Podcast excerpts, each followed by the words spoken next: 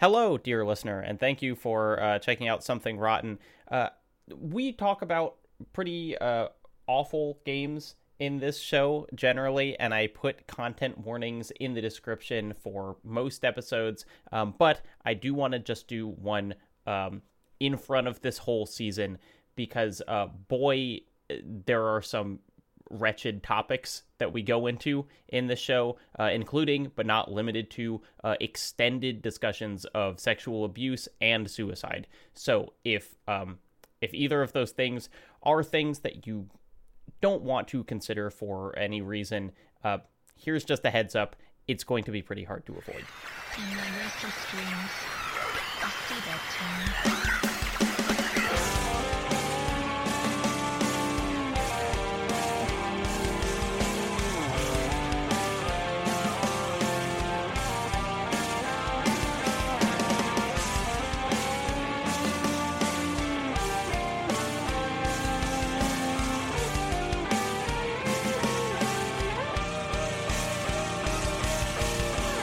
Hello and welcome back to Something Rotten. This is the season finale of our series on Silent Hill. Blake Hester is here. My name is Jacob Geller. It's been a while. Oh my god, Jacob. We haven't recorded and like. All right, let's, see. Jacob, do you see this curtain I have in front of my camera? Uh, no, I don't. I'm pulling it back to give Oh! a peek behind. Oh my goodness. Um, something rotten. An incredible podcast. Maybe not the most thought out podcast because we were like, what if we recorded every day for eight months? And this has been the longest break we've ever had, which has been about a month. It's been while I've been in Louisville. We have we recorded the Resident Evil 4 uh separate ways thing on Nebula. Nebula.tv Yep. slash something rotten. Check it out. If you want to check that out. Michael Larry was the guest. It was very great. And then but that was when I first got here. That was like the first week I was here. Then an entire month has passed. I haven't spoken a damn word to you. No, we have not played Fortnite at all. No. We haven't talked about how Retail Row is back. And we haven't been talking about how we're trying to get those retail. I'm not gonna. This is your bit. all right, all right, all right. Anyway, what's up? Yeah, it's it, it's been you know it's funny because I've been I have been playing and beating so many games over this month and I've been like, wow, why do I have like so much time to like play games now? It's like, oh yeah, because I'm not recording like four seasons of something rotten within 2 months. Uh we are here today because the listeners have sent in uh, a truly incredible volume and quality of questions. We have so many that were sent to something rotten podcast at gmail.com uh, that if we don't read your question, it's not because it was bad. It's just because we had so many of these to answer. But I can't wait to uh, to dive into them. Um, before we do though, because it's been a month since we played the Silent Hill games, you had any more thoughts on them? You have you been like thinking about Silent Hill two or three? I mean, I have, but uh, you know, it's been really fascinating. So I've been back in my hometown, and I've been with the goons, you know, my boys. And my boy Tay has never played. Uh, sh- what's up, Tay? I know you're listening. Love you, brother. I'll see you at pastime later. We're gonna get some fried fish. Can't wait for that shit. Uh, He's never played Silent Hill 2? he's never played Silent Hill three. Oh, okay. And I was like, Brother Bear, don't you worry. I have a completely legal copy just sitting on my PC right now. You can come over and play it. And it's really interesting watching someone else play Silent Hill 3 because those games are so inscrutable. When you're in the moment, when you're playing it, you're just in the zone, you're just figuring it out. But as a passive observer, I was just like laying on that couch watching him. It's like watching uh I don't give me help me out here. What's a good metaphor? I know what you're saying. It's like it's like um I don't know, watching someone else put together a jigsaw puzzle Mm. or something where it's just kind of like they're just failing until they're not. Also, I think I talked about this on the show, but the keybinds for my PC version were so borked that I had to just like yeah, I had the same thing. I had to completely wrap my head around the most uh unbelievable control scheme of all time and it became second nature after a while. Trying to explain it to Taylor and just be like, "All right, so uh your inventory is tied to the uh left thumbstick. Click it in if you want to check your inventory." Was really a trip. Uh, anyway, that's been my major. And we should make clear that this is this is a different Taylor playing Silent Hill than the Taylor that we had on our bonus episode available on Nebula talking about Silent Can Hill. I say something? Yes. I never put it together that their name was Taylor. Yes, Ta- Tails is a Taylor. Wow. You learn something new every day. I'm not saying I thought their name was Tails, but I never was like, what would their name actually be? I just, just Tails to me. Wow. Two Tails, two Silent Hills. Uh, let's start with two questions, Blake, that are kind of similar to each other. Okay, you want to go? Do you want me to go? I'll go. Mitchell writes in and says horror has always been a genre very concerned with gender. Playing Silent, 2, Silent Hill 2 for the first time to follow along with the podcast and listening to the Silent Hill 3 sections, the series seems a lot more focused on femininity itself rather than telling more common stories where women adopt masculine violence. See basically every slasher. Are there any other horror stories you recommend that take a similar approach? And then Felix wrote in and said, As a trans man, one of the things that's been on my mind throughout every season is how distinctly masculine these rotten games are. Uh, I even thought it ought to be listed as one of the defining qualities of rotten games. Even The Last of Us, which stars a female cast, feels haunted by masculinity. However, this season on Silent Hill, specifically on Silent Hill 3, finally provides an extremely feminine game that is rotten to the core. I just wanted to ask your guys' general thoughts on how gender plays into rotten games and what other feminine rotten media might be out there. Uh, Blake, I feel like you were excited about this question. I thought about so well. I I was de- definitely the first question because I felt like I had some good recos for Mitchell here. Um, one, I haven't played Rule of Rose, but I have been told mainly in our emails that Rule of Rose is a very good game to follow up Silent Hill 3 with. So, uh, Right. it is the second most rare PS2 game of all time. So, maybe try to figure out a different way to play that. Wink, wink, nudge, nudge. Hey, hey how do you feel about Gore Verbinski's Pirates of the Caribbean? Um, but some films you could check out, of course, are uh, Andrzej Zulawski's masterwork, Possession. Jacob, please watch it. We talked about it on the uh, Nebula bonus podcast with Tails. Uh, Possession, one of not only the greatest horror films of all time, one of the greatest films of all time, really uh, centers itself on uh, not unlike Gone Girl, which I just recently watched, the horrors of being married and whether or not you can really know a spouse, and what if one of them is fucking a demon. and and you think that the um it's the the the horror is specifically uh, feminine based I don't you know think is like it's- is the is it like you know being scared of masculine violence or or is I it think that's a facet of it for sure because uh, Uh-huh. the husband uses his um, dominant position in the relationship to uh, inflict violence upon his wife at points. But I mean the the the movie also does a lot of role reversals on the typical like uh, I don't know fictional portrayal of dominant and submissive participants in marriages, which I think is very fascinating. And I think by the end, uh, the wife in that relationship has uh, completely flipped the script on what kind of like marriage based thrillers or horror films can be um, in really fascinating ways. Another one we talked about, I believe, on the uh, bonus pod, this is just the bonus pod at this point, is Raw a film uh very obsessed it's by Julia Ducournau. i don't know um how to pronounce her name the director of Titane uh she won the Palme d'Or a couple years ago it's uh specifically about puberty for teenage girls uh it's also a cannibal film it's also uh maybe an allegory for being vegetarian or maybe not being vegetarian now that i think about it uh great great stuff I have a um my my roommate. You know what? Actually, I don't think it's raw. I think it was my my former roommate was telling me that she watched Raw and was like, "Okay, I'm I can like deal with this." And then watched another movie that you have brought up on this podcast, I think, and like had to turn it off halfway through, but I'm trying to remember what it was. Like another French extremity. I mean, there. I I've talked about Inside, Martyrs. Is there? I I think it was Mar. It's is someone flayed alive? Yeah, Martyrs. In Martyrs. Martyrs. Yeah. Okay, that's what it was. She was. She was like.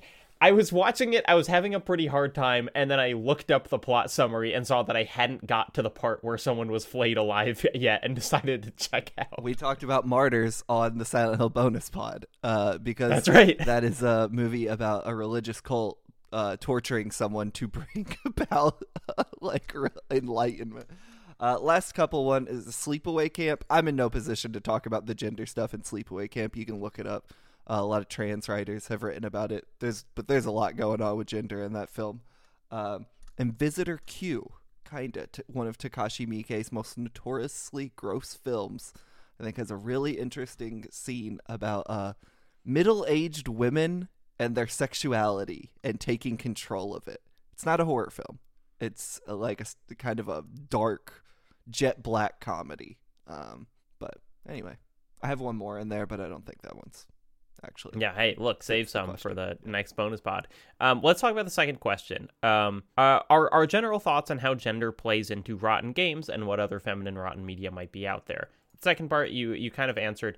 I the the first part is interesting though, and we talked a little about this on the Silent Hill three pods. But like a defining aspect of most of our rotten games has been misogyny specifically. You know, that it's like women are in it and the games seem to hate them. And so playing Silent Hill 3 is interesting because it's like very specifically a horror game about being a woman, but it's the game doesn't seem to hate women, which I would say about, you know, Kane & Lynch or Max Payne. I don't think like rotten media is specifically masculine, right? Because I just brought Mhm. up a ton of films that are rotten that are not like inherently focused on men.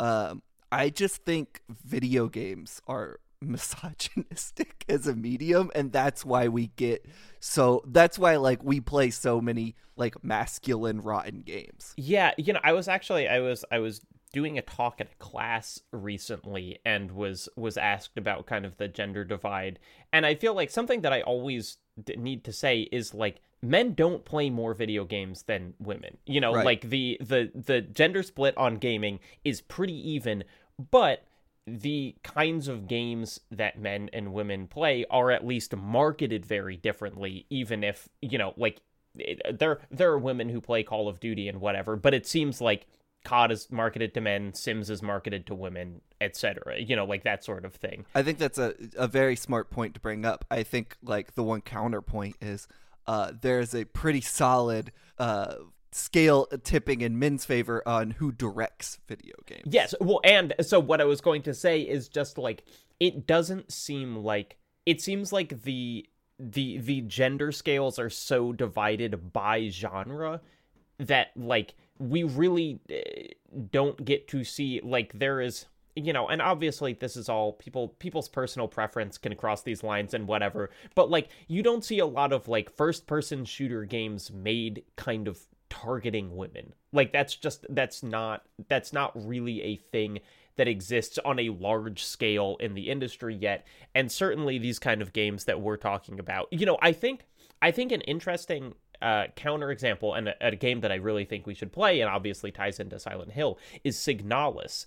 is is a game that is like really interested in gender and relationships and like transness very specifically um but is like a violent gross game in the same way as Silent Hill 2 or 3 but it's like even that you know it's like if there's a game that's going to exist like that it's going to be kind of indie because the support for like a big AAA production uh, just doesn't really seem Yeah. there and the last of us is maybe the closest we've got but as um as felix pointed out all of the violence in the last of us feels kind of haunted by the specter of masculinity even if it's done by women I think if you uh, if you want to read more about like the gender divide in video games and how in the toy industry and how that is uh, something just idiot men in an office completely uh, fabricated a long time ago and has cursed us forever.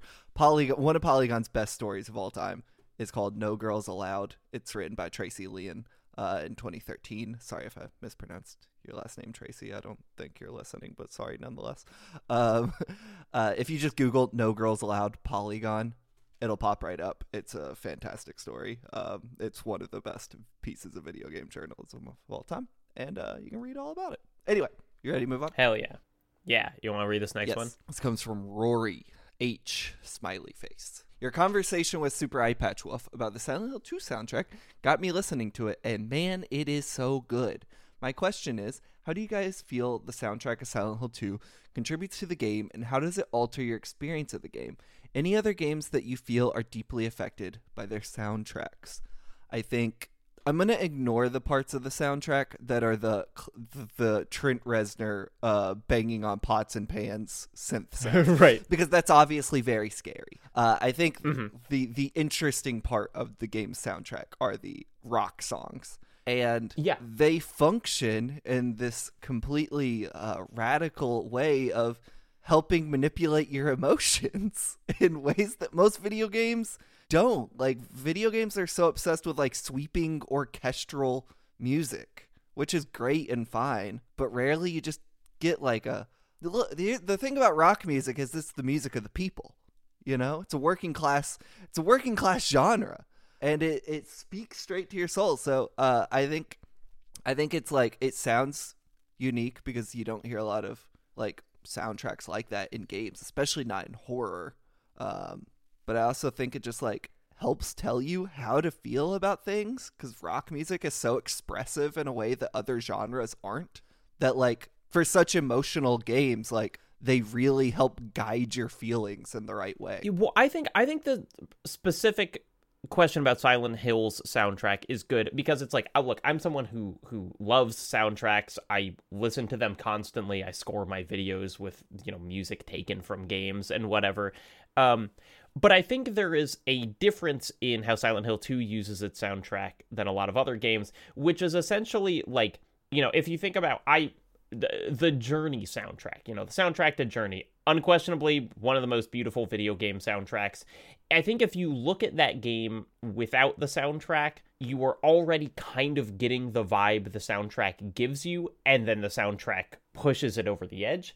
Whereas, I think if you look at Silent Hill 2, there's very little that would indicate that it would have the kind of like rock soundtrack that it does Right, right, right, right. you know like i think i think the soundtrack is doing something very different than like the other aesthetics of the game and i think that's really fascinating when like the game is doing something and then the soundtrack is kind of doing something else and those those two things combine in a way that then creates like a new feeling. Whereas you know like i there there are a million games with beautiful soundtracks but a lot of times those are kind of you look at the game and you could kind of expect what it would sound like just by the other aesthetics of it. And i think what is really cool is when like the soundtrack is able to kind of subvert what you think the game would sound like and and thus give you something else. You know it's one of the eh, like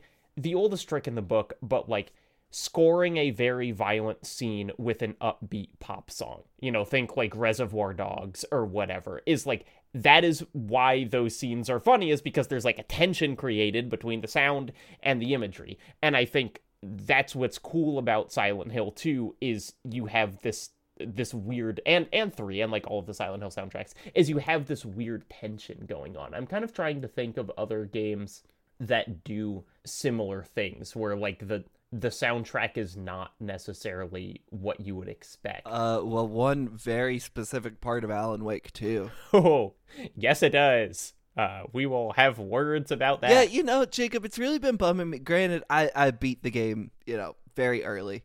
It's been bumming me out going on Twitter and seeing people just tweeting about that. I'm like, that's such a bummer that that's being spoiled for people. Because if you don't know yeah, it's if people coming, want to be spoiled, they should listen to the Nebula spoiler cast of Alan Wake 2 coming out soon. Um, I think the um the the last level of Max Payne 3 having the uh that health song uh, with lyrics is really cool. I mean like games with lyrics in general I think are are able to kind of do this more. Um obviously the you know the soundtrack cutting out in Hotline Miami is a pretty vital part of that experience. Like the game kind of sounds like you would expect up until it suddenly doesn't. Um but yeah, Silent Hill 2 soundtrack, best ever do. any it. other games you feel deep are, are deeply affected by their soundtracks? I mean, Hotline Miami. Uh, Yeah, I I think you know, um, Disco Elysium, Bayonetta, Uh, you know, there there are a lot of games. I, I, I think almost almost every game is deeply affected by its soundtrack because music is like basically the most important thing you can use to affect someone's emotions. Nier Automata. Hoo-hoo. Nier Automata would be almost unplayable, I think, if it did not have that soundtrack. How stoked are you to play Nier Automata for this podcast next year? Or did I say I would do that? I, I feel like you did. I, okay, sure. Let's do it. I actually I saw a Suni Legend gif of like doing stunting on someone in Nier Automata this morning and I was like, fuck, that looks so good. I know the combat's not actually that good in that game, but like, oh boy. The thing about Nier Automata, Jacob, is it is the greatest game ever made. Anyway, let's move on. We're interrupting this broadcast to let you know that Something Rotten is dead. We're doing what? Starting immediately, Something Rotten is done. Finished. Gone. Bon voy freaking Oz, Jacob. This podcast is now a Leo Vader fan cast. Every week, we're covering all the latest, hottest, and juiciest news about the Minneapolis movie maker. And if you've seen him, you best believe there's plenty of hot news to talk about. We're like, as much as I love him, we're not going to do that. Uh, but if you like Leo so much, have you considered signing up to Nebula? To what now? Nebula. Nebula is this wonderful streaming service run by creators with exclusive videos, podcasts, shows, the whole nine yards. I'm on there. Leo Vader is on there. Blake, you're on there. Is that what these checks are from? My God. Okay, here's the deal. When you sign up to Nebula using our code nebula.tv slash something rotten, you get immediate access to early and ad-free episodes of this show and exclusive bonus podcasts featuring guests such as Noah Caldwell Gervais, Gareth Damian Martin, and Chris Bratt. You also get access to Nebula's entire catalog of creators and content, and your money goes directly towards us making the show better. Do you think Leo feels about me the way I feel about him? I think a better question is Does Leo know you exist? I've literally pooped in his bathroom. I would sure hope so. Uh, who's this is your question? Oh yes, okay. Well, yeah, because this is a very important uh, aspect. EJ Olson says, first off, I just want to say that finding something rotten has been one of the best things to happen to me this year. That Hell rules. Um, I'm going to I'm going to skip some of our uh, self congratulating, but EJ Olson, thank you very much. This season, I was really excited when you announced the season would be covering Silent Hill 2 and 3, since it was the first time you were covering a game I both hadn't played and was already interested in. So this season was the first time I ever played along with the show, although I did end up tapping out of Silent Hill 3 pretty quickly. Um, uh, this season has definitely felt heavier than the others to me, so I thought I'd give you a more lighthearted question. What do you think James Sunderland's cookout order would be? It'd be Great question. something so foul. Uh, I I was talking to Annie about this before we started. I think he would not get the cookout tray Right. because he's a dumb motherfucker and he doesn't know what's best for him. Cookout is a uh, a southern regional fast food chain for uh, people listening who don't know the best fast food chain. Um, I think he would get like a plain burger, like nothing nah, on it. it's not even gross enough. He'd get a salad first off. He get whatever their excuse, Get a hot salad. whatever their excuse for a salad is, which you know is like eighty percent ranch and cheese, and then he'd get Sounds good to me. he'd get a ham sandwich, white bread, no mayo. You- You're not Blake. You're not playing by the cookout rules. You gotta look at their menu. You telling me they don't got salads on their menu? I was just I don't think they do. I also don't think they have ham sandwiches. I was just assuming they do because they have everything on that menu. I'm pretty sure you could get No. caviar at Cookout. They have so much on that menu. Let me see. Cookout menu. I think he would get a um like a chili burger with no bun.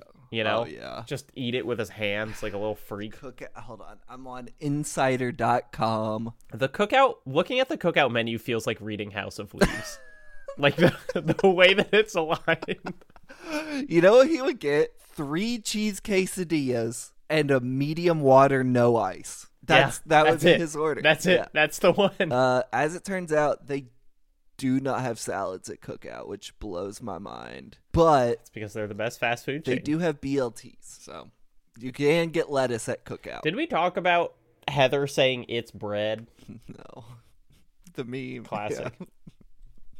That that's a meme that's now being beaten into the ground by Silent Hill Ascension, giving you a sticker that says it's bread. Let's not talk about Silent Hill Ascension.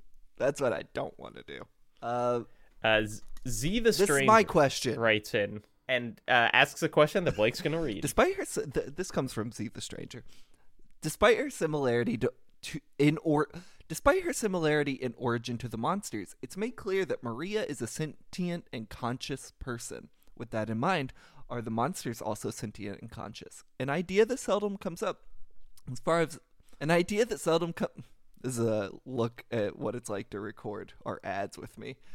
An idea that seldom comes up, as far as I've seen, is that of the monsters being viewed as living creatures that might have thoughts and feelings under the surface.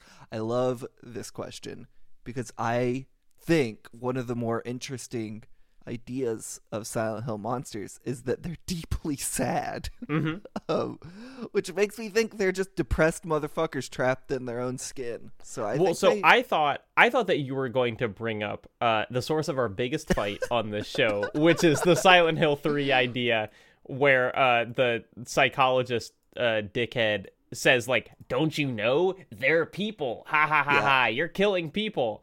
Um, but I think I think that Z the Stranger actually poses this question in a more interesting way, which is not like, are they living human beings, but just like, are are they anything? You know, are they just like animated flesh, or do they have like you know some kind of personhood?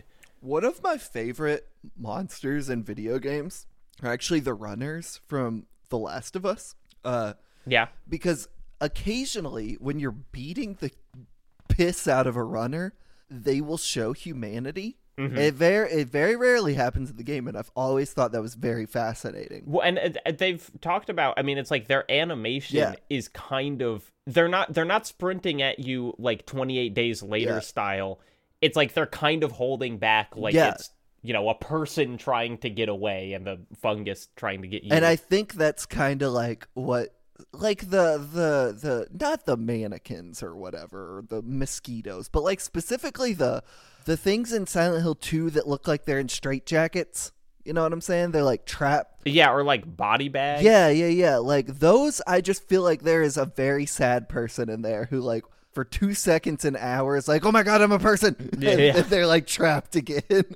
like, I think that's really cool. And that's what I've always imagined them to be like. The mannequins are just scary mannequins. Yeah, it's like the mannequins kind of feel like nothing, as do the bugs.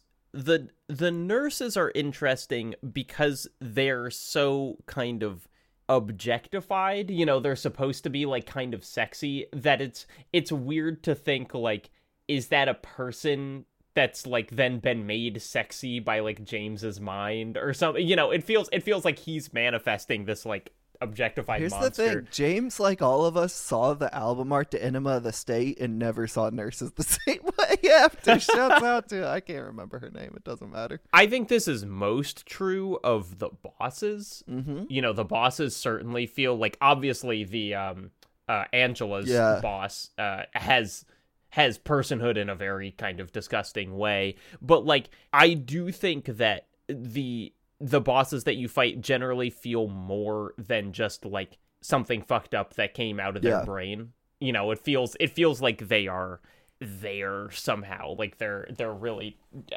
having an effect on the world and being affected by the Yeah. world and all that Next question. yeah um brooke uh, writes with a correction. Got to start this off with something I have to say, but I'm also sorry how many people you're going to hear this from. Stanley Donwood isn't the stalker in the hospital. That's just some guy you accidentally slandered for a two hour episode. The stalker is Stanley Coleman. There you go. Brooke. Sorry, Stanley Donwood. Brooke, I would like to add though, thank you for writing in this correction because you actually were the only person who wrote it in. So there we go. Yeah, and oh, and well, and do you know who Stanley Donwood is? No. Because I have I have art by Stanley Donwood hanging in my house. He's the guy who's done like all the Radiohead cover art. Why did we say Stanley Donwood? I don't know. I mean, he's a he's a very cool artist. I think he also did he did the art for uh, my favorite book, Underland, by Robert Macfarlane. Uh, you know, he did. If you can picture, like, I mean, basically uh, the the like Kid A Yeah. Kid A Mnesia exhibition. That was like a big Stanley Donwood collaboration. I'm pretty sure. This must have been a Freudian slip on your part because there's no way I'm sure it I would have pulled that out. That's so funny. Um, anyway, Brooke continues, I don't actually think it would be that cool if the monsters were just regular people. If I'm barred from ever listening again, I accept my fate. Uh, by way of apology, I'm giving you a collection of weird textures I've noticed slashed ripped from Silent Hill 3. For no clear reason, a bunch of doors right at the start of the mall say fucking Yggdrasil on them, as in like the world tree from Norse mythology. And your inventory has such delectable typos as bullet of shot gan and fits to aid kit. I'm working on throwing the Something Rotten logo onto a shirt for Heather. That would be incredible. Uh, but I have to rebeat the game on my new PC before I can unlock the shirt myself and make sure the mods work. More on that. That would be awesome. That that rules. Bullet of shot gan is Yeah. very funny. Uh, I uh also Brooke, if you get that mod to work, I will uh, stream the entirety of Silent Hill 3 on Twitch with it. What? okay, what if we made our first merch was a T-shirt with Heather wearing a shirt that said something rotten? That would be sick. Also, here's a question for the listeners. Write into something. What's our email? Something rotten pod at gmail.com? podcast Podcast at g. something rotten podcast at gmail.com Or just tweet at Metallica's rad. If you would buy something rotten merch and pay a respectable amount, let us know. yeah, like a like a non sweatshop amount. Weirdly enough, it. I was thinking about this yesterday, Jacob, and I don't think we've ever talked about this on the pod, but something I say a lot while we're playing Fortnite is uh like we'll be landing and there'll be a lot of people landing with us. I'll be like, oh, a lot of future corpses here, and I was like, that would be a really good something rotten shirt. Is something that said future corpse on it. Jesus. Anyway, yeah, that'd rule. Um, I was thinking th- just to touch on the the uh doors saying Yggdrasil. Um, do you know the thing uh with I'm sure you do with Evangelion where it's got all that like all the Christian imagery and like whatever, and then Anno was kind of like, yeah, I just thought it was cool. yeah, You know, like it's there's not like a huge. Sometimes I I look, I am a fan of reading as deeply into anything as you want, but sometimes I do think people are just like, eh, it'd be kind of cool if we did this. no one can explain to me though why the Declaration of Independence is in Silent Hill Three. Wait, where was that? We talked about it on the show. It's just randomly a save, like a save thing in the game is like a torn up version of the Declaration of Independence. You know, searching SH3 Declaration of Independence doesn't actually get you anything, but I'm telling you, dude, it is in this. oh game. yeah, no, no, you're you're right. Yeah. Yeah, Uh, that's how weird. Team Silent man, geniuses. Do you know? Do you know the thing with um, with like Wikipedia, the Star Wars Wikipedia, where it's like there's an entry for like toast on Wikipedia, Yeah. and they're like toast is toasted bread, which you can do with a laser toaster. It's like I would love a Silent Hill version of the Declaration of Independence Wikipedia entry. I I need just like a gaming news video that's like three hours long, where he just breaks down why the Declaration of Independence is in Silent Hill Three and what it means. Uh, next question comes from George. Hey Blakeub, a lot of people been writing in calling using Blakeub. This is like a thing I was noticing yesterday. It's either they'll like portmanteau both our names or it'll be Jacob and Blakeub Jacob and Blakeum. something in the water out there. I was a bit surprised that both of you didn't like the leave ending. It was the first ending I got, and I thought it was pretty good. I think. I think a part of this is that I don't seem to have as much trouble sympathizing with James as much as you guys do, which sounds really bad, but let me explain where I'm ca- coming from. My partner and I are very strongly in the right to die with dignity camp, and have had numerous morbid conversations that basically boil down to, "Oh God, if I'm not myself and or can't get better, please just kill me." So I guess maybe my personal bias kind of leaned me to interpreting Mary's killing just a bit differently. I think the text is ambiguous enough. She says that she both wants and does not want to die at various points, that you can interpret James' actions as slightly less cruel. He's still a bastard because his reasoning was completely selfish, but perhaps not an irredeemable one. It's a somewhat common trope. Person experiencing extreme caretaker fatigue finally snaps and kills a loved one that has become a burden due to no fault of their own. Of course, we're never given all the details of how everything went down, but that's kind of my point. Anyways, love the show and hope you interpret this email charitably and don't think one of your fans is a would be wife murderer. Sincerely, George. P.S. I love my wife. I am also with you, George. I think the uh, right to die with dignity completely. Jacob, I'll take it a step further. I think assisted suicide should be legal. Kevorkian innocent. Uh, Mm-hmm. but I think Mary might have wanted to die at some part of her in some part of her brain. I think James took her autonomy in making the final decision in Silent Hill. I think he murdered her. He there's there's a fine line between murder and assisted suicide, and I think he fell on the murder side of it. Yeah, I I feel like it's actually not even that fine. Yeah, I you guess know, like true. it's not. I guess that's true. I, I, George, I think I think you are you are totally Yeah, right in for sure. your reasoning, and what it comes down to for me is essentially a question of genre. You know, this is this is another kind of Alan Wake thing. Is like I think there is another story where the leave ending would have really fit, and we could have kind of like grappled with James's guilt, but also ultimately this being you know, not as horrible a thing he's done as maybe he feels like it is. But like I just don't think that's the story that Silent Hill 2 is telling. You know, like I think I think essentially the rest of Silent Hill 2 is so rotten that the redemptiveness of the leave ending feels a little out of place. You know, it's not it's not that it's like a bad story beat, but just that it doesn't seem to match with the rest of the story for me. But that being said, I think we're really invested in reading this as a very rotten Yeah. game. And so if you were reading it more as, you know, like something else or something kind of walking between genres or whatever, I totally get how you could uh, you know, have have a uh, a more positive reading on the leave ending than we do. For do. sure. How you feel about Doctor Kevorkian? Uh, great name. It's the most something rotten take of all time. One of us coming on here and be like Kevorkian innocent. I I think it's possible. I was reading about assisted suicide not long ago. You know, it's becoming increasingly more legal across the United States. Yeah, but then there's like weird shit Yeah. about it in like in Canada specifically. They're kind of it's like it, it it's legal and then it's people are like maybe pr- I I truly don't know enough about it to know kind of what the right political stance to take on it is. Uh, but but I know there is like controversy. Yeah, I said the United States, which is the only country that matters. USA baby, All right. not Canada. Uh, uh, have you ever read um the the book A Monster Calls, which was made into a movie a while ago? No. So there is a fair warning. I'm going to spoil the book A Monster Calls. Um, but it's like it's a kid's book, kind of. It's like a you know a young like teens book. Um, that is about a a kid with uh his mom has a terminal illness and he keeps seeing this monster and the monster is kind of a representation of of the illness you think or or whatever.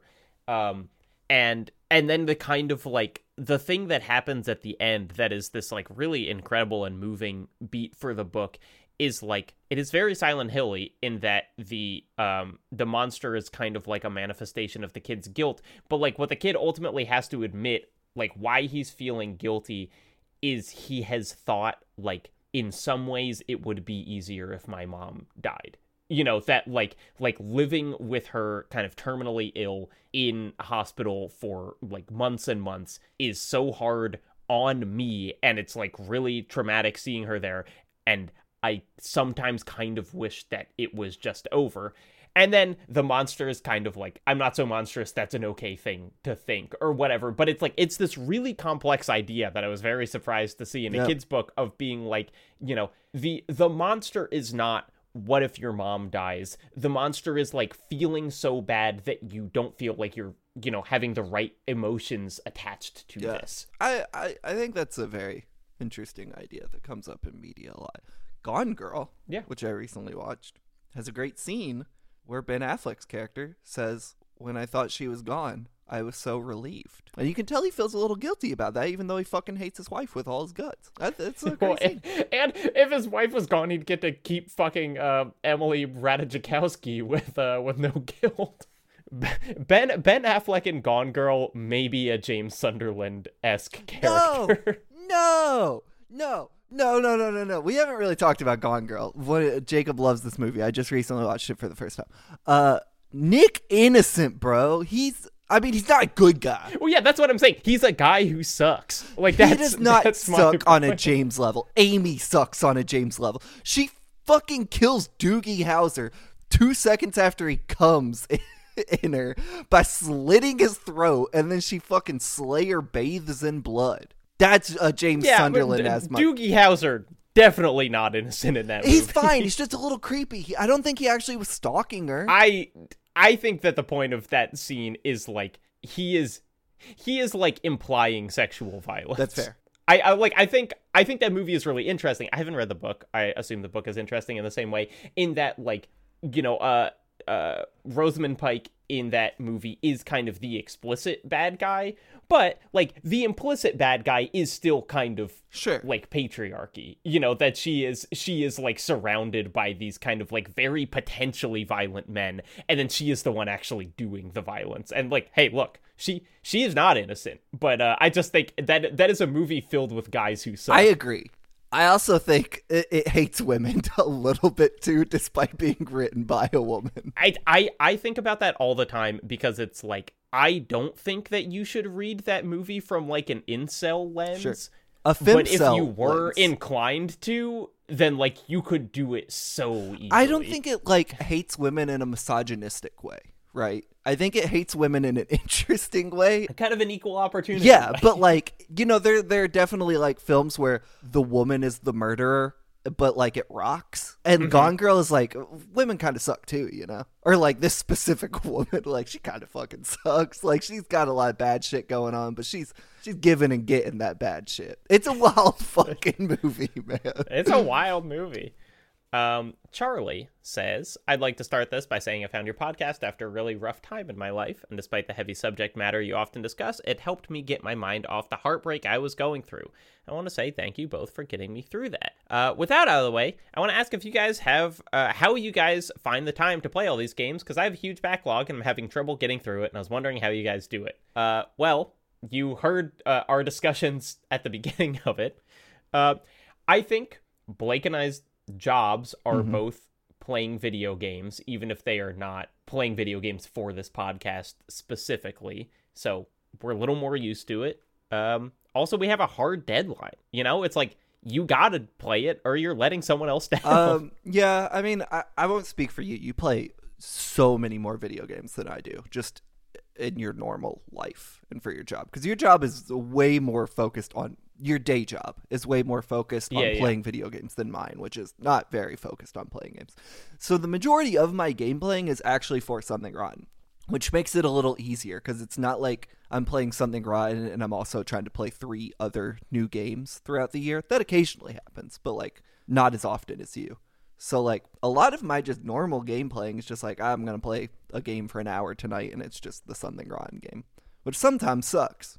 Oftentimes lately, been great. Um, also, they add, I don't want to leave off. Uh, Blake, you should read Fire Mm-hmm. Punch by Tatsuki Fujimoto. It's amazing, amazing and weird and rotten in hell. If I'm as if hell. I'm correct, that's the one Punch Man writer. Uh, this is their thing before One Punch Man. Yeah.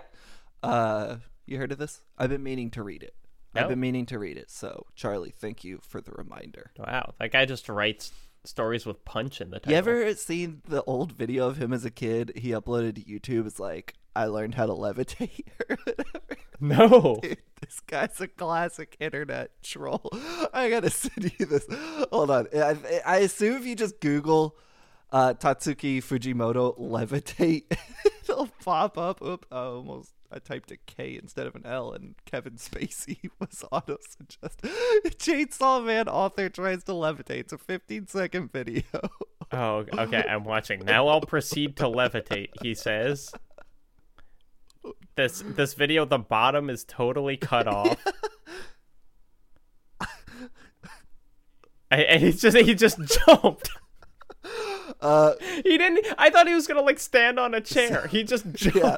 So you know that's uh the current mangaka behind one of the most important uh mangas of tw- the last five years. They're uploading a truly hilarious That YouTube rules. video. I love that now YouTube's been around long enough that you can see the stupid uploads of people who are now like famous and Here's the thing: in 20 years, we'll have the first TikTok president, and it's gonna be a trip. Uh, which previous Something Rotten protagonist would do best at a stay in Silent Hill, and Which would do worst? And toward what end of the spectrum says Travis Touchdown? This comes from Devesh. Uh, the best is James Cash because he just wouldn't give a fuck. He'd just be like, all right, That's true. whatever. Yeah. I'm just gonna go fucking kill everyone, and then okay, okay, the game's over. Bye. Uh, who would do the worst? It's a tie between Max Payne and uh Est- Estacado. What's Estacado's first name? From the darkness. Oh, uh, Jamie. Uh, Jamie. Jamie. What's his name? who it is? Jack- Jackie. Jackie. It's a tie between Max Payne and Jackie Estacado because they're so fucking depressed. Yeah, I mean, uh, Hellblade is essentially a Silent Hill Oh. Right. game already. Right. You know, it's Forgot like. Senua's doing really bad in Hellblade because she is essentially in Silent Yeah. Hill. Uh, I just want to pose an idea to you. Okay. Uh, how fucking crazy would Lynch's Silent Hill be from Kane & Lynch? oh my god, that game would be unplayable, dude. Could you imagine? Holy shit. The thing that's great about Silent Hill 2 is like there'll be like one enemy in 10 minutes. It'll be the scariest thing of all time. Lynch, the first four seconds of that game would be 3,000 enemies. like, it would. Oh my god. Yeah. Did you um did you see the story uh from just yesterday when we're recording this about the uh the Bored Ape conference where they all Yeah. like were blinded by UV lights? That's what Lynch's Silent Hill would be. It would come out of your computer. Yeah. It would just be like you're blind now. um, here's my idea about Travis Touchdown in Silent Hill. Uh, he would Im- immediately kill himself because uh, it in in No More Heroes, the first second he has any pushback from anybody, which does happen at the very end of the game, he completely crumbles. So like Yeah. Silent Hill would be like, "Hey, what's up? Are you sure you're a good dude?" And he'd be like, "I'm out. I'm not doing this. I'll see you later." Yeah, it's like I, you know, I do think that Travis Touchdown is more. I think that people would do better in Silent Hill if they were kind of no thoughts, head empty. And I think Travis is like a dumb guy, which would work in his favor. But I also think he has no backbone. And so, yeah, he would just. I mean, he would do what I would do in a horror movie, which is kill myself immediately. Yeah. You know, whereas people are like, oh, we need to survive the next, like, you know, five years being haunted. I'd be like, I don't. See ya. bro you know it's uh something i like to do late at night is just watch those garbage youtube videos which are just like 40 minute compilations called scariest footage v83 love it. and you watch them and like if a video's 40 minutes long you watch 38 minutes of the dumbest shit you've ever seen and two minutes of the scariest shit you've ever seen in your entire life and those two minutes are always like two dudes in ireland being like oh i'm gonna go uh to a a hotel where 4 billion people died. And like the fact they walk around those for an hour is always so insane to me because I'm like I would not go into the parking lot of that building. And I think that's the issue with people like uh Senua. She's like, "Well, I guess I got to live here in Silent Hill." And I'm like, "What are you doing?" Like if I was James, I'd be like, "I don't care that much. I killed my wife. I'm over it. I'm leaving Silent Hill." Well, and that's why the in water ending is the best ending. That's right. Uh, but I, uh, yeah, I think uh, James Cash would be like, I don't care. Yeah, I think I think that's a great answer. Hannah writes in and says, This season prompted me to replay Silent Hill 2 this year. Just finished an in water game, and I'm probably going to try for the dog ending. Hell yeah. Now that you've touched on one of the Konami Titans, would you ever consider Metal Gear for something rotten? I think there's a lot of rot to be got in that franchise, but I think in particular, Peace Walker as well as the two MGS5s are definitely pretty rotten. Love the pod. Keep doing what you're doing. Can I answer this one? Sure. Wink, wink, nudge, nudge. Moving on. Wink, wink, nudge, nudge. Um, what are the two MGS fives? That confuses me. well, Ground Zeroes. and- Oh, right. Because Ground Zeroes, I think, is Rotten. is actually much more rotten than MGS. 5. Ground Zero is the one with the vagina bomb, right? That is correct. It's also my favorite uh, mid '70s 42nd Street film, Vagina Bomb. Oh yeah. Uh, yeah, wink, wink, nudge, nudge. I first experienced the Silent Hill franchise this year while I was sick with a rancid combination of tonsillitis and the flu. I've had tonsillitis. I've broken a lot of bones. Tonsillitis, worst pain I've ever been in. Um, since the first three games essentially do not exist anymore, sadly, I watched a silent playthrough of them online. Delirious from exhaustion and discomfort, a perfect time to absorb media obsessed with decay, sickness, and the inability to tell the real from the fake. Needless to say, it was an interesting experience. Highly recommend it. Yeah, everyone go out there and get tonsillitis and the flu so you can experience this. Everything about this franchise I am obsessed with now, but something that I cannot help but notice is the game's apparent fear of sex, specifically the physical act itself. In these games, the act of sex is broken down to its basic and primal form bodies of meat violently smacking into one another, and insertion, a, subs- a subsequently disgusting and repulsive act that never brings any warmth or care. The games are constantly trying to remind you of the inherent violence of this tender act. And while there is obviously a lot of extra context going on, I cannot help but think about all the protruding holes, jutting pistons, and the series' willingness to associate anything sexual with diseased or pummeled pieces of flesh. See Mary's disease, Pyramid Head's butcher outfit, and Heather's in- injuries. As an asexual person who does not like physical contact, it never ceases to freak me out. My question for Something Rotten then is twofold. One, what do you think about this franchise's fear of the human body? And two, has any piece of media ever freaked you out so much from its depiction of something that it introduced a new fear, discomfort inside of you?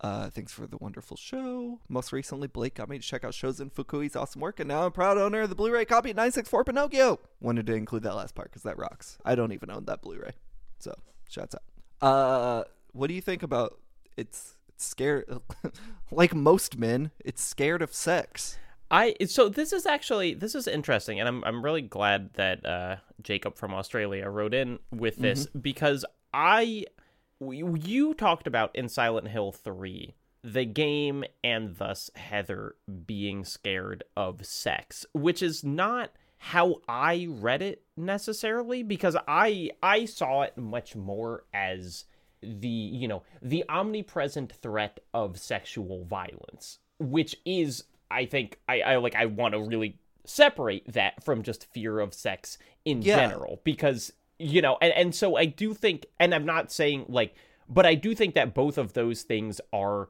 fears that you can work with and i read it much more as sexual violence but i do think it's interesting that the game would be kind of sex negative in general well, in this way. I think I read it both ways. Um, granted, I do not have the lived experience of a woman, much less a teenage woman, but uh, I think like my reading of Heather, uh, I think I said this on the show, she's a virgin. And mm-hmm. I don't think the game's not explicit in that, but I think you can pretty easily take it that way.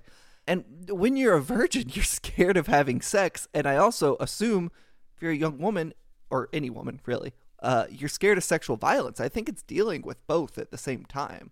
Is like sex is just this ever present concept for her. Uh, both in that like she probably wants to have it. She's probably a little nervous to have it. She's also terrified it will be used violently against her. Does that make sense? Yeah, it does. I just I it's like Heather's an interesting protagonist in these games because she is not really experiencing the same level of guilt as the other protagonists, you know, and so like while I think that it is a totally you know like fair reading to kind of think about the internalized guilt about having sex at all it, it's not something that I really get from Heather's character. Sure. You know, like the the the horror of the game seems to be more specifically focused on just like what being a woman in the world is like. Mm-hmm. Um but you know, so so it's it's just like it's something that I've I've been thinking about where it's like I don't I I, I don't think that there is no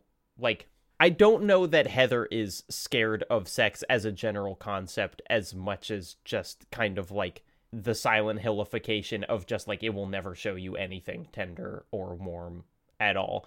Um, that being said, uh, these games are they're incredibly fleshy and they are incredibly you know as um, I, I think I think that uh, Jacob has an actor accurate characterization in that like fear of the human body that like almost all of the bosses are like human figures that are like broken in some way which i uh yeah i think um this is going to sound a little reductive but bear with me i think like the depiction of sex in these games on the one hand is just like a genre trope i mean horror mm-hmm. like I mean, you have sex, you die. Well, yeah. no, that's not exactly what I'm saying. I mean, there is like the slasher aspect where sex is sexy and then you know there's the whole final girl concept. But like i think a lot of horror much like you know haunted houses make you scared of the normalcy of your home like sex Mhm. in horror films can exist to you know be a point of fear. It's something that you are likely used to or at least familiar enough with. So if you flip it on its head it becomes inherently se- uh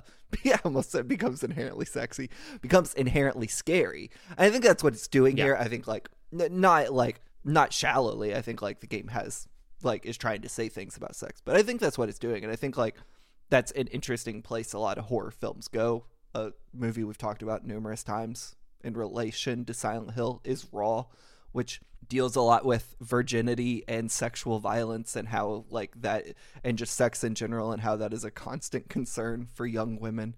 Um takashi miike's work which is not inherently horror uh rarely show sex as a loving act and i i have always thought he uh, has an interesting view of sex and how it's depicted in his films. So I think it's a trope they're playing on in a way that like games haven't done well, or at least not like big budget games that this kind of does well.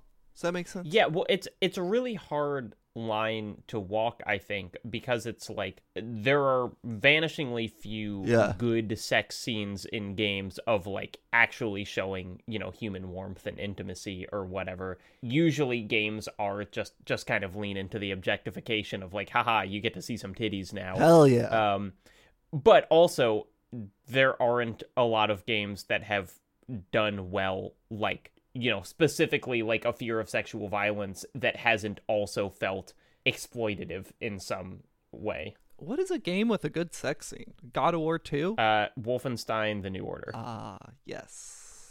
Yes. yeah, you know, what? Which God of War game has the best sex scene? It's got to be three. God of War. when you uh Four. you fuck Aphrodite and, and her two Yeah. like maids watch. Yeah.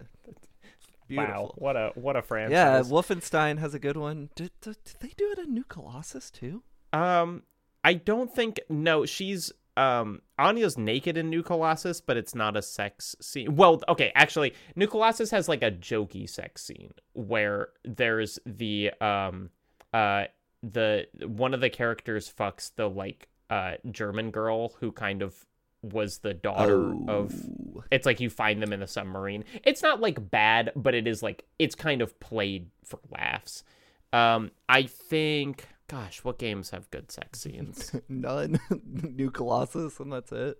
Does I I haven't? You've played more Cyberpunk than me. Oh. Does Cyberpunk have like interesting sex scenes? Yeah, for sure. Um, uh, oh God, I can't remember her name. The The character I only romanced one character, and the sex scene I had with her was like beautiful and hot and like Like I'm so.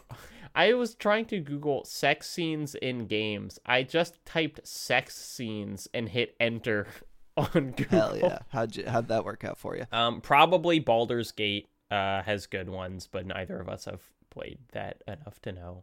Um, anyway, uh, the second part of their question was: Has any piece of media freaked you out so much from its depiction of something that it introduced a new fear slash discomfort inside you? Uh, yeah, constantly. Most of my fears come from something scary that I saw in a movie. Judy Alvarez is the character I was trying to think of. That's the character I romanced. Uh, like what? Any specifics? Uh, yeah, I mean, you know, I was always just as a kid, you know, I would just be scared of like there's a monster in the dark and the monster would be whatever scary thing I saw most recently. You know, so so uh Voldemort from Harry Potter 1 when his face is all melty, uh Raiders of the Lost Ark when the faces melt off. You know, plenty plenty of weird things. I, I think everyone feels scared driving behind log trucks because of that final destination Sure. scene.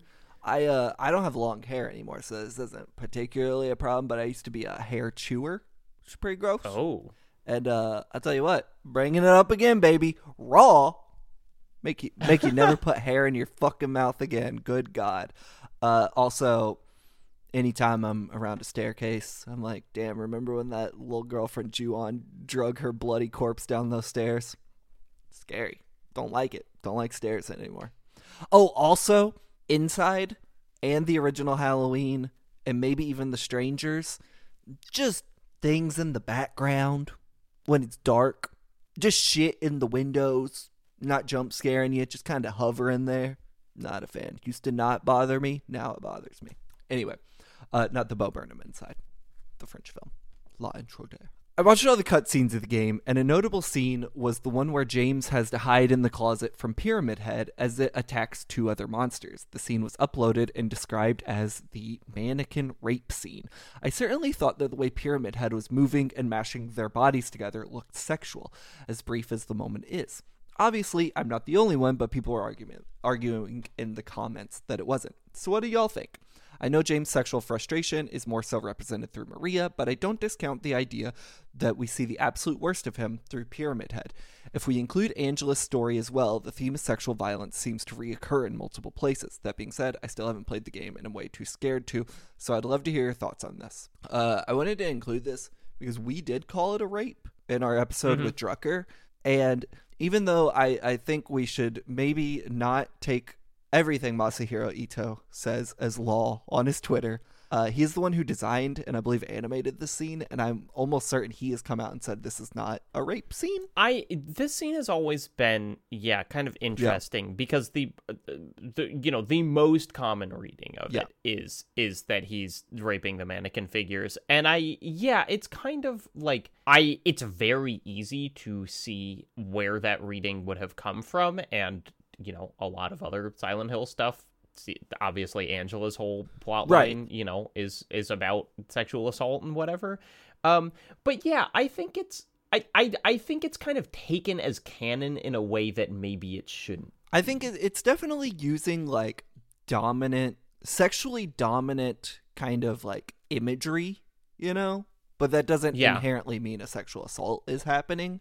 Um, I mean, I don't know what to like. There is a creepy reading of it that like Pyramid Head is just kind of fucking with the bodies just to fuck with them, which is kind of scary. Yeah, well, I I'm just looking at different people's readings where I don't know. It is watching that scene. It's yeah, it's really. I mean, I think its power is in its abstraction, where it it it's there's no clear answer on like what he's doing, and also the mannequin legs are so like non-human that it's hard to tell like this is what they're doing because they're just four legs. Um, I so I think I I, I Haven, I think you're kind of I don't know. I, I I think that it's like it's right to question it to be like I don't know if this should be. I don't think that that should just be taken as like well obviously this is the one thing that's happening Yeah. there. Um, he- here's an interesting thought about Pyramid Head. Post Silent Hill 2, especially the movies and his other appearances, Pyramid Head is often shown as like a bona fide Billy Badass in a lot of things. But like playing Silent Hill 2, the original one, he's kind of a goofball, especially in this scene when he Yeah. just like kind of moves around all funny like. Uh, I don't think it makes him less scary. It makes him weirder for sure, which is scary. Mhm. But like he was not the hulking monstrosity in this game I thought he was gonna be. He was just kind of like a no a, a loser. yeah it's like in in you know the silent hill movie when he shows up he is he is essentially god you know it's like there is not even a hope of like defeating him and it's like yeah he's just he's just like a weird guy who's very strong but like doesn't it does not you know there's gosh i can't remember which youtube video this was so my apologies but it's like someone has pointed out that it's like a lot of times he's not even acting it's like if he wanted to kill james there are several times that he could have Yeah. done so and didn't you know and and often he's kind of like helping him in weird ways like throwing him you know in the hospital thing He's the big homie. We never talk about this. He's your friend in that game. yes i you know it's like the pyramid head mythos is very detached from like pyramid head's game appearance. Uh, mark says my take on the hd collection is this. They're a good thing right now on my xbox series x i can download the backwards compatible version and play these two classic games. Yeah i know the fog is weird and the shadows are harsher. I've watched the Digital Foundry's uh, videos. I know all the issues. But as someone who's played the ps2 originals and the pc versions i'm here to say it's not that bad. I played them both this year and was completely absorbed. Creeping around the apartments illuminated only by my torch, I wasn't taken out of the experience at all and was still fully engaged and spooked. I worry at how many people never got a chance to play these classic games because of the discourse around the HD version. Um, people are told never play these versions. It's a train wreck, ruins the games. And maybe because of the chore around downloading and running old PC games or emulating them, they will never play them slightly different thought. How is this game so scary while also being so easy? The rising music, the creeping atmosphere, my heart is pounding, and the dread increasing. Then I find a monster, down it in three shots, and move on. But the atmosphere isn't tarnished. I'm still scared, and my heart hasn't stopped thudding. This audio design and pacing of the game is outstanding. Yeah, I uh, I've thought about that last point a lot, Mark, and I agree. But I think you answered your own question: the rising music, the creeping atmosphere. It's it's, it's a Yeah. masterclass. Um, I uh, in general, I think that um, the the HD collection perspective is a good one to have. You know, the people complaining about the HD collections are mostly diehard fans. I think the biggest loss is probably just different vocal performances. Uh, you know, like I I think the the vocals are very very core to uh, the original Silent Hill 2, but yeah, it's like you know, it's the same thing as kind of like it's it's worse to have not played them at all than to play a kind of slightly lesser version of them. It, it's still you still get to play Silent Hill 2, which is one of the best games ever made. Uh, we got someone writing in. I can't remember who it was, um, but they they wrote in about how they played this game on a CRT and then rubbed it in my face. And I was like, ah. Um, yeah, I thought that was good to include because you know maybe it would have saved me some headache if I would have just played them on my Xbox instead of going into the Game Informer storage facility and digging through boxes to find these games. Yeah, but that's so cool. No one else can do that. That's true. Well, like eh, like thirty people can if you Yeah. work at Game Informer. So get a job at Game Informer. Um, then move to Minneapolis. Last question from Alessio: What's the first game you killed someone in, and did it impact you in any way? This is such a weird question. A good question. because it's yeah, I, it is, but it's like I, I have no I I mean, I'm just trying to think of what are the earliest video games that I played. I don't think any video game murder, even when I was five years old, has really impacted me in like a profound way. But the one that comes to mind that I remember being like, what the fuck is Shogo Mobile Armor Division, which I've talked about on the show before. When I shot someone and they uh, exploded into gibs, jibs. Yeah. They're like the bloody chunks that kind of look like tom- Uh huh. when you cut up a tomato. I was like, what the fuck is this? I was like five years old. I, re- I remember that very vividly. It's like I'm sure the first game. I mean, it's like you know, uh, my first game with quote unquote violence was probably like Lego Star Wars or something. You know, but it's like that doesn't really count. I'm sure that it was a an online flash game. You know that I was playing and was sudden because those had no ratings. There was no kind of parental control on them, and there would be you would just click on something and find like shocking violence.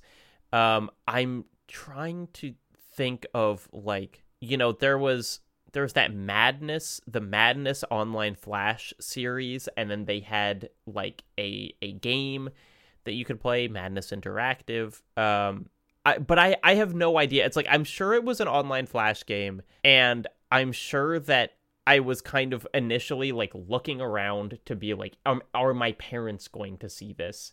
You know, because it was like I knew that it was inappropriate. You know, that was that was my feeling. It's like I knew that I shouldn't be doing that, but I wasn't like I, I don't think I was like grossed out personally. And I'm I can't really remember a time when I played a game and was like, this seems like too much for me. You know? yeah, I mean, I've never played the original Silent Hill, but my dad bought it when I was in elementary school, and both my parents checked it out. And I did not watch it with them because they're like, "Nah, you ain't checking this shit out, little boy." Uh, but I remember them being like, "Fuck this shit," and I think that was the first time I was like, "Can a game be evil?" You know, I remember it kind of like sitting in the back of my mind for a long time, just being like, "That really freaked my mom out." I remember um this is this is slightly different, but um for my cousin, my cousin who's significantly older than me, uh for his bar mitzvah, my grandma bought him an Xbox. And I once went upstairs in my grandparents' house, probably when I was about seven, and I saw them playing Halo on my like grandpa's TV and it's like the first time I can remember seeing a first person shooter and I like I couldn't even like conceptualize the perspective you know it was like it was like i looked at the screen and i like did not know what was happening because i was like where's the character you're controlling? You know like where's the little guy running around? And i just have this scene where it's like and i i can kind of remember that and being like okay yeah no they were they were holding a needler. I can remember. But when i first saw it it was like i didn't know what a first person game was. Yeah. Uh, have you ever heard the story of Leo Vader being at like a, a sleepover and he wasn't allowed to play M-rated games and at the sleepover they played like Halo 2 or Halo 3 and he went home to his parents and cried because he played an M-rated was it because he felt guilty or because he was like so because scared he felt guilty. oh my gosh uh, I mean, like here's the problem with me. I'm a born gamer, Jacob. you're born freak uh i used to like this is this is true i would sit next to my dad at our old computer when i was like six years old and just watch him play max payne all day every day. And he played no one lives forever and i would just sit there. He played deus ex. And i was just watching death constantly. The ones i remember though are like movie scenes that really fucked me up. Like uh oh god what is the shark movie? Deep blue water uh deep blue sea deep blue sea where samuel my head is like a shark's fin I've never seen the movie other than this quick scene. Oh, oh, but where where the shark jumps out and gets Samuel Exactly, Jackson and just like slams him up. exactly. I talked about this somewhere recently, but um, I was at a neighbor's house on my, where I grew up, and uh, they had that movie on in the living room. I was like just walking by, and that scene happened, and I literally ran out their front door. They live two doors down from me.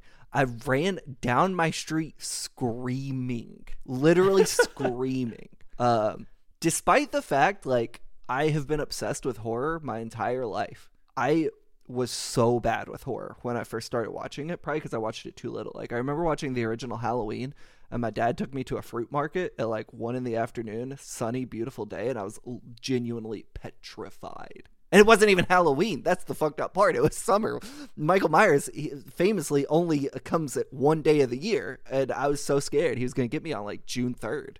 So those are the ones that stick out to me the most. But video games, that rules. video games, I'm a boring gamer, dude. It doesn't. I don't give a shit. I was playing Max Payne. Yeah. The scene I remember in Max Payne when I was a little kid, being like, "What's going on there?" Is the scene where uh, there's an implied blowjob, and I was like, "Huh? Why'd that woman disappear off screen?"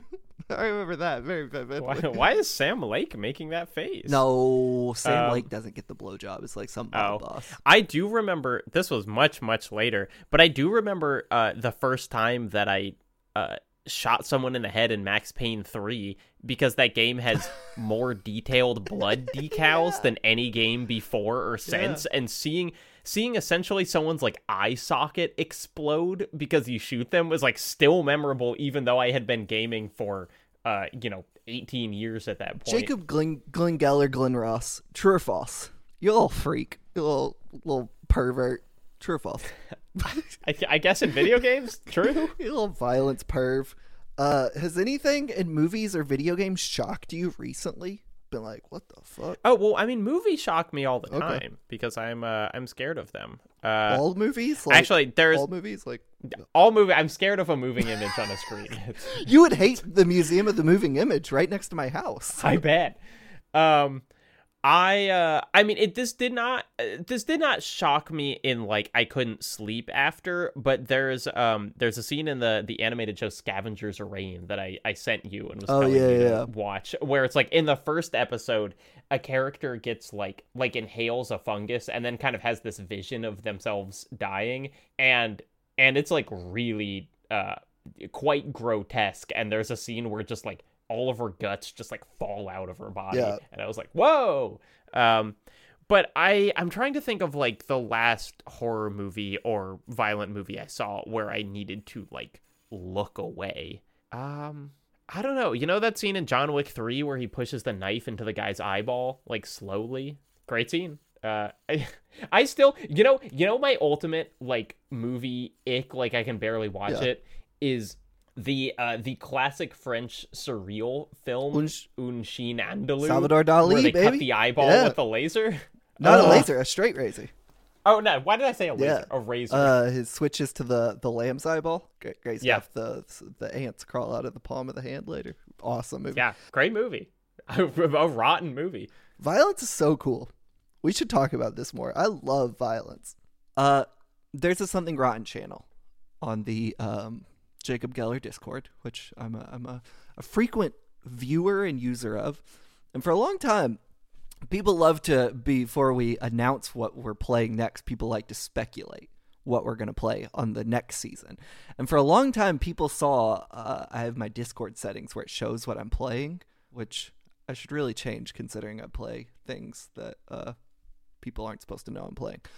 But for a long time, it was showing I was playing the game Silent Hunter 3.